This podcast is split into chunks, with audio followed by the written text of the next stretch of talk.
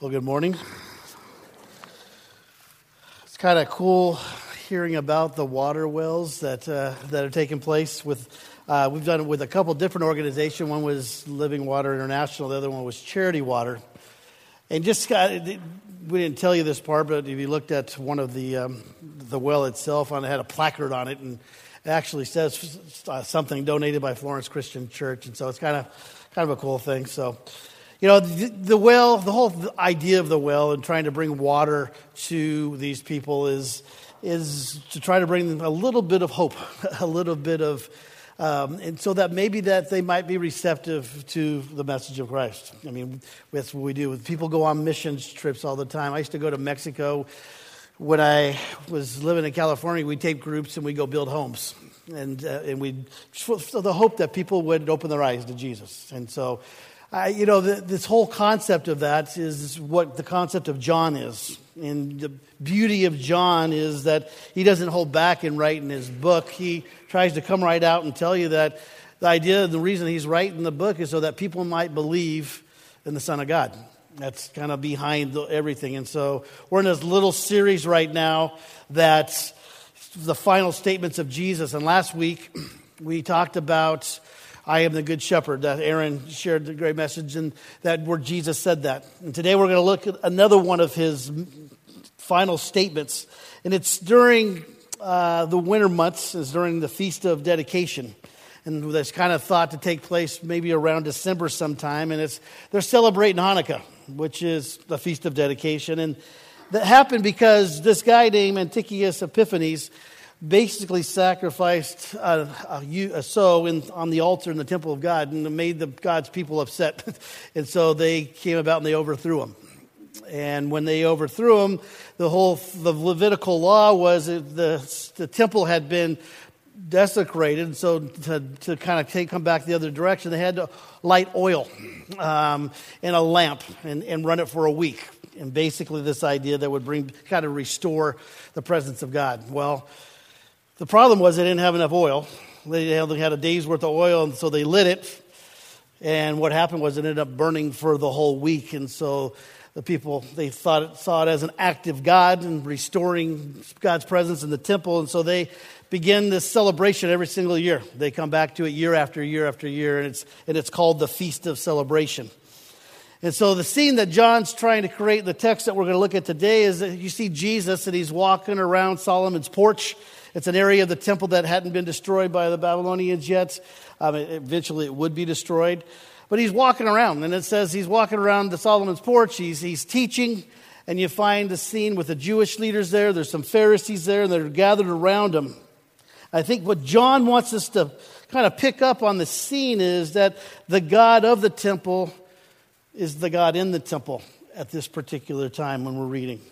And so, if you would open your Bibles or you can look at the screen in John chapter 10, verse 22, it says this It says, At that time, the feast of dedication took place at Jerusalem, and it was winter.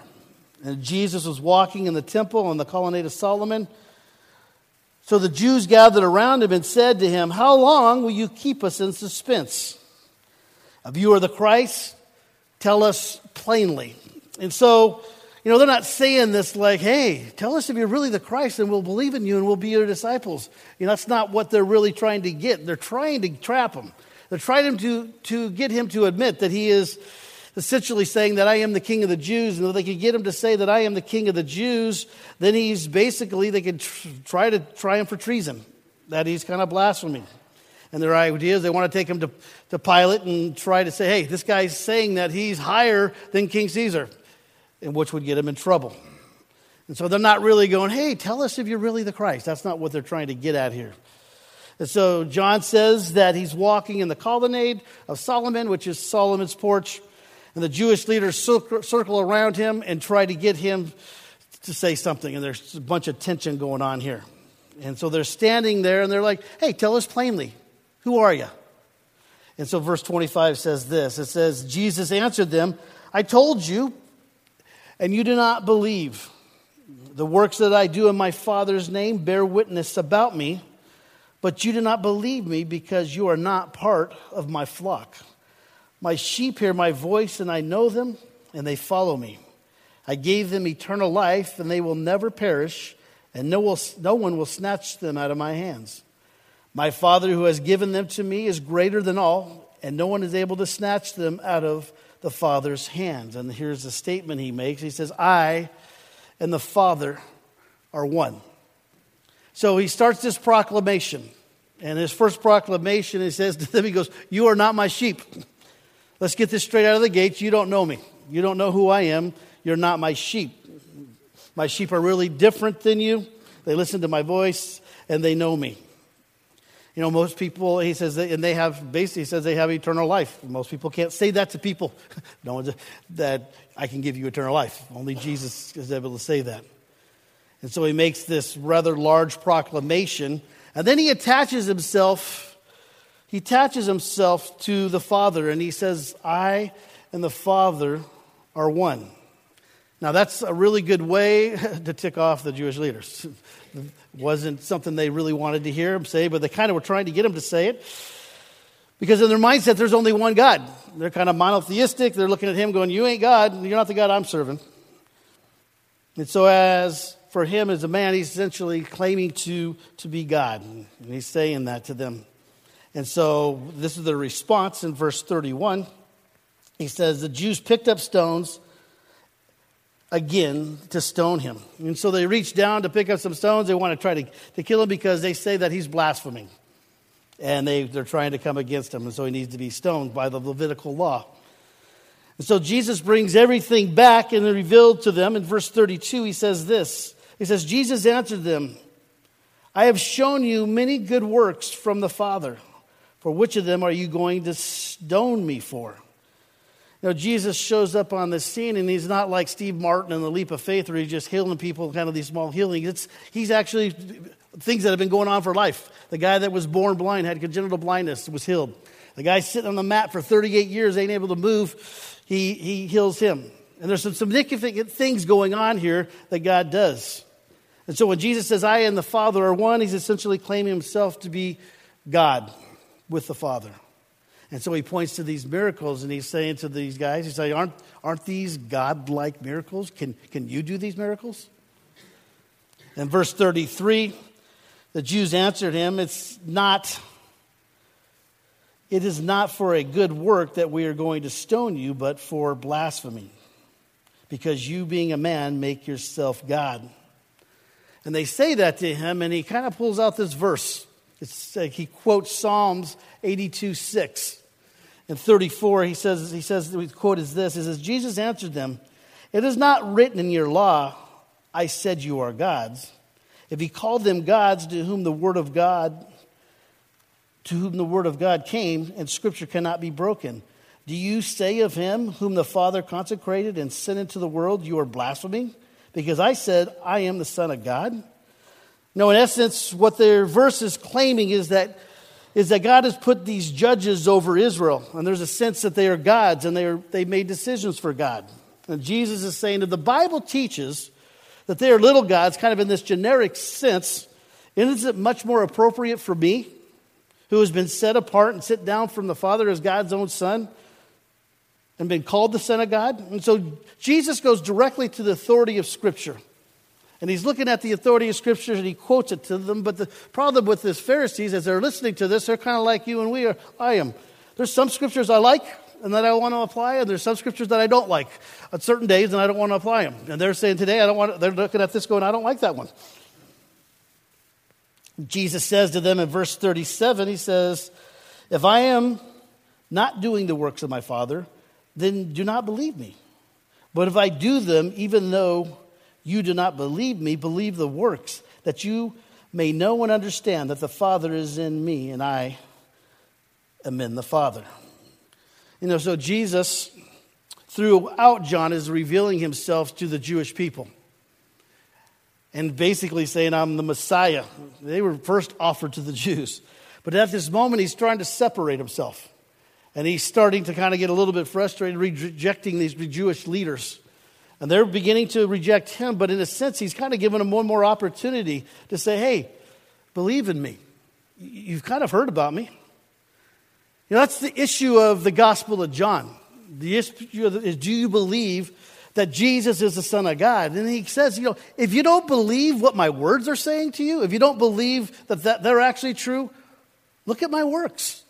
Look at the miracles that I've done, the works that I'm doing. Don't they all point to the Father? Don't they all point back to God? That God had to do these, He had to be present, He had to make this happen. And so he says, basically, he says, you, and I, you have to believe that I and the Father are one, that He is in me and I am in Him. And then verse 39, he says, again, they sought to arrest him, but he escaped from their hands. And so, and throughout the gospel, it says over and over again, he says that Jesus' hour has not yet come. And so you look at this scene where there are multiple times now that we've gone through the book of John, they want to stone him, they want to capture him, they want to try to get him. And Jesus knows his time's not yet, and so he kind of slips away. You have this mob like people trying to surround him and trying to get at him, and he and want to kill him, and he slips away. And so John ends this snapshot here in verse 40. He says this He said, He went again across the Jordan to the place where John had been baptizing at first. And there he remained. And many came to him, and they said, John did no sign. But everything that John said about this man was true, and many believed in him that day. John wants us to pick up on the contrast that, that's going on here. You know, the crisis in Jerusalem, the things that's happening in Jerusalem in the temple, is that these Jewish leaders are coming against him because he's, he's healing on the Sabbath day. And there's things going on that they don't like it, but he goes across the Jordan, it says, back to the hillbilly country where people, there's no miracles happening. Nothing happened, just John speaking about Jesus and it says, because of John's testimony, because of what John has said about Jesus, they believe. And John's saying, hey, this dude is God. John wants us to pick up on that. And he says, you know, basically the sheep know me and they want to follow me and they listen to me. And so the contrast going on here is you have belief and unbelief. And so many people want miracles and they want signs, and the signs are happening and they're still not believing. But at the end of the day, Jesus is saying, I am the Father of one. Do you believe that? And that's an incredibly bold statement that he's making. And he's saying it's a question basically for us today is what's the difference? What difference in your life does it make? That Jesus says that he and God, him and the Father are one. That basically saying that he's God. You know, we can look into the text and we can look about what it says and we can look at his background, but at the end of the day, what difference does it make in your life, and what difference does it make in mine? You know, I think many of us uh, know there's these theological statements that, that Jesus makes. And he says, Yeah, you know, God the Father's great and God's great. I believe in the Father. I believe in the Son. I believe in spirituality thing. I believe in that. But the question for us is what spiritual implication does it have for you? What difference does it make? And the reality is that Jesus' oneness with the Father is crucial. It's crucial to your faith, and it's crucial to my faith. And so I'm going to give you just a few things here that I think that we need to look at. Just pulling out of the text this morning. And the first one is this is Jesus is one in essence with the Father. You know, when he says, I and the Father are one, and the Father's in me, and I am in the Father, he's making a claim, this essence, that he's deity. And that creates somewhat of a problem. It's very important. It's a very important statement that he's claiming here. Because he's saying that Jesus is God. And with that, he has power and authority. You know, for most of us, for most of us, we have a very small Jesus. We like the Jesus that's nice. We like the Jesus that's kind that doesn't, he's not mean to us. We like that Jesus, but he's a very small Jesus. The Jesus in the scripture has power and has authority over all. And so when he makes this claim to be God, it ticks off the Jewish leaders.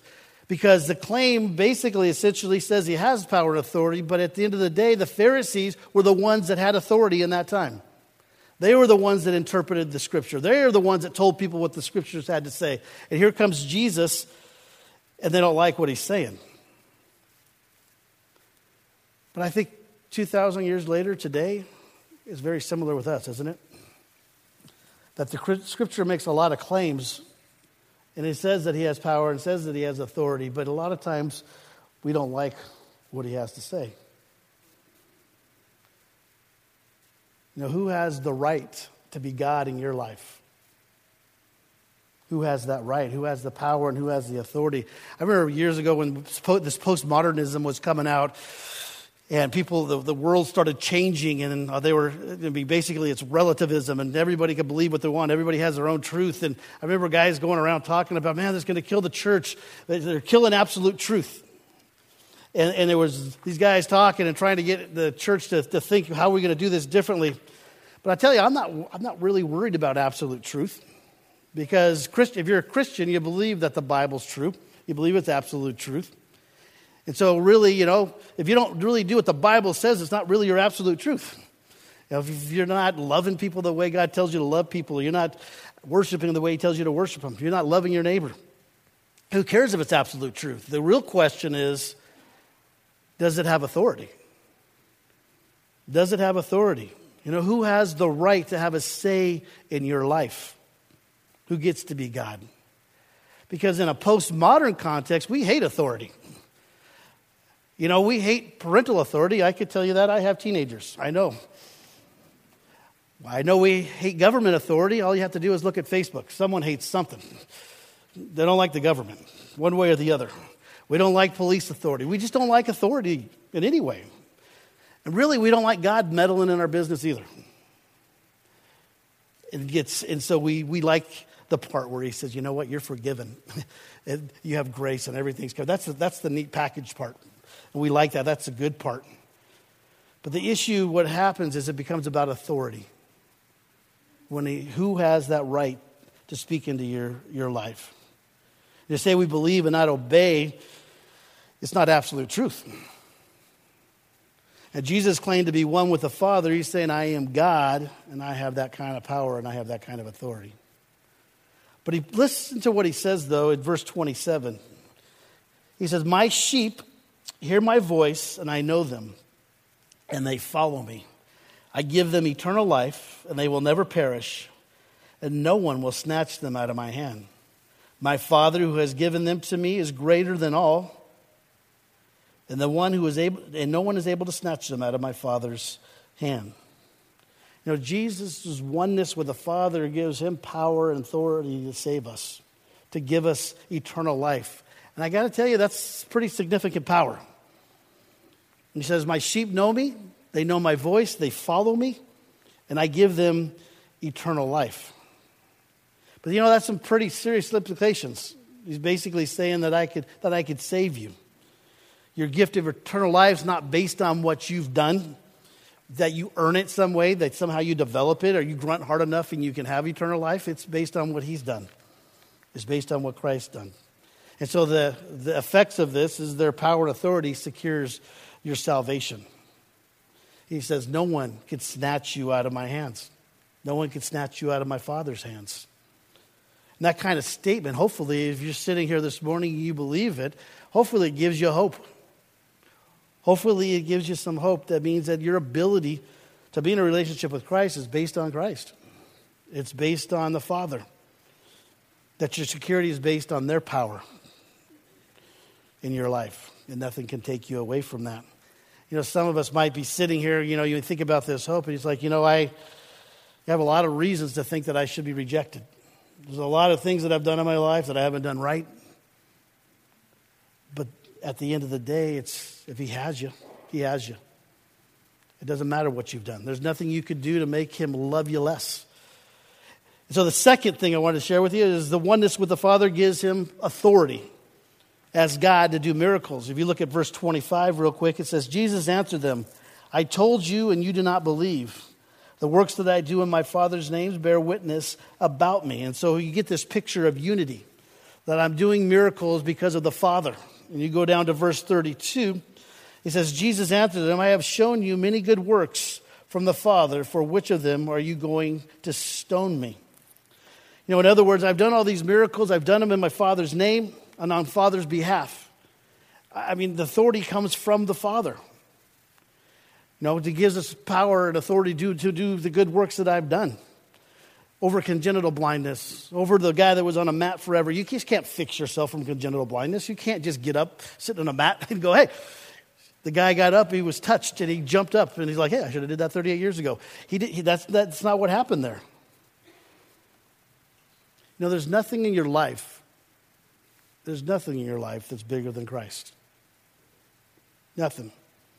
It doesn't mean that he's going to heal everybody, but it does mean that if you give him a spot inside you, your life, that you could find joy and find contentment and able to come over some pretty hard stuff. There's nothing in your life that's bigger than Jesus. And the question I have is do you believe that? Because there's a lot of things that we give space to.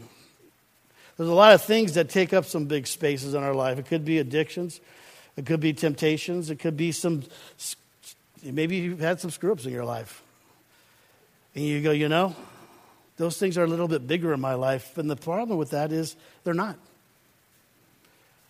If Jesus is God, he has to be the biggest thing that he's, he's God. He's bigger than your problems, he's bigger than anything going on in your life. And if you believe that, it gives you incredible hope. You know, but some of you have been deceived into thinking that something in your life is bigger, whatever it is been deceived that maybe this problem that I have or this situation I'm going th- through has more authority. And the thing of it is, it doesn't. Someone's lying to you. You know, the second aspect of his ability to do miracles or to heal, I mean, basically to heal, is the fact that all the miracles point to God. You know, the blind men, the guy on a mat, these guys got healed. They didn't do it themselves. They jump. And I think what happens a lot of times with us is that when God works in our lives, we don't give him credit for it. You know, we want to go, well, I, did that. It was something that you did. Because at some place, it's kind of a humbling place to be. It kind of makes you feel weak, maybe that I couldn't get over it myself. Those things in your life where it's going to take Jesus to do a miracle to heal or change or transform you, and we want to take credit for it. You know, you might sit back and go, well, I did that. Maybe you're a jerk to your wife, or maybe you're mean to your children. And one day you wake up and you're no longer mean. And you're like, hey, I did that. You know, it's much easier to say that, but it, it's a lot what you need to say. You know, I've been a complete jerk my whole life. And it was because what God did in my life allowed me to have a little bit of emotions, allowed me to love a little bit deeper, allowed me to see a little bit more clearly. That my kids are treated differently. My wife's treated differently because I give Christ a bigger spot. And that's a humbling place to be. But you know, when you can figure out and you can admit your weaknesses and you can admit your struggles, it communicates a whole new message to the world. When your struggles and, and your weaknesses, you overcome them and you give God the credit, who gets should have it, all of a sudden it speaks a different message. The question is will you let him be God in your life? Will you let him be the one that has the power and authority? The last part of this is oneness with the Father. From the text that we read today, oneness with the Father brings their power and authority to the Word of God. And he uses this little verse, Psalms 82 6. And he pulls out the verse and uses it as authoritative in his defense because he's being accused of blasphemy. And what they did is they wanted to separate the Bible from his authority. They wanted to separate this piece. They didn't want to deal with it. You know, a lot of us, we do that with the Bible sometimes. I want the parts that I want, I don't want the parts that I don't want. But it's a dangerous place to separate Christ and the Father from the authority of Scripture. And it's like, I like Jesus, I like the Father, I like spirituality, but, you know, I don't like the Bible. And for Christ, they were inseparable. Not that the Bible is God, but it's God's Word, and it's authoritative. And the question for us is do we let it be authoritative in our lives? To shape us and to change us and to give us hope and to give us faith and to restore us. When you take the authority out of the scripture, it becomes a pretty mushy faith. It really doesn't have any power to change people. I was driving back. I was in Roseburg yesterday. My family's still in Roseburg at a baseball tournament. And I was thinking of this idea of power and authority, and I'm driving back, and I'm like, you know, I give you power and authority, don't I? And I asked that question to God, which I probably shouldn't have, because He's been kind of jacking me up ever since. And so you think about, because if you ask that question, well, I ask you that question do you give God power and authority in your life? And you're like, yeah, I give God power and authority in my life. But then you start thinking about things.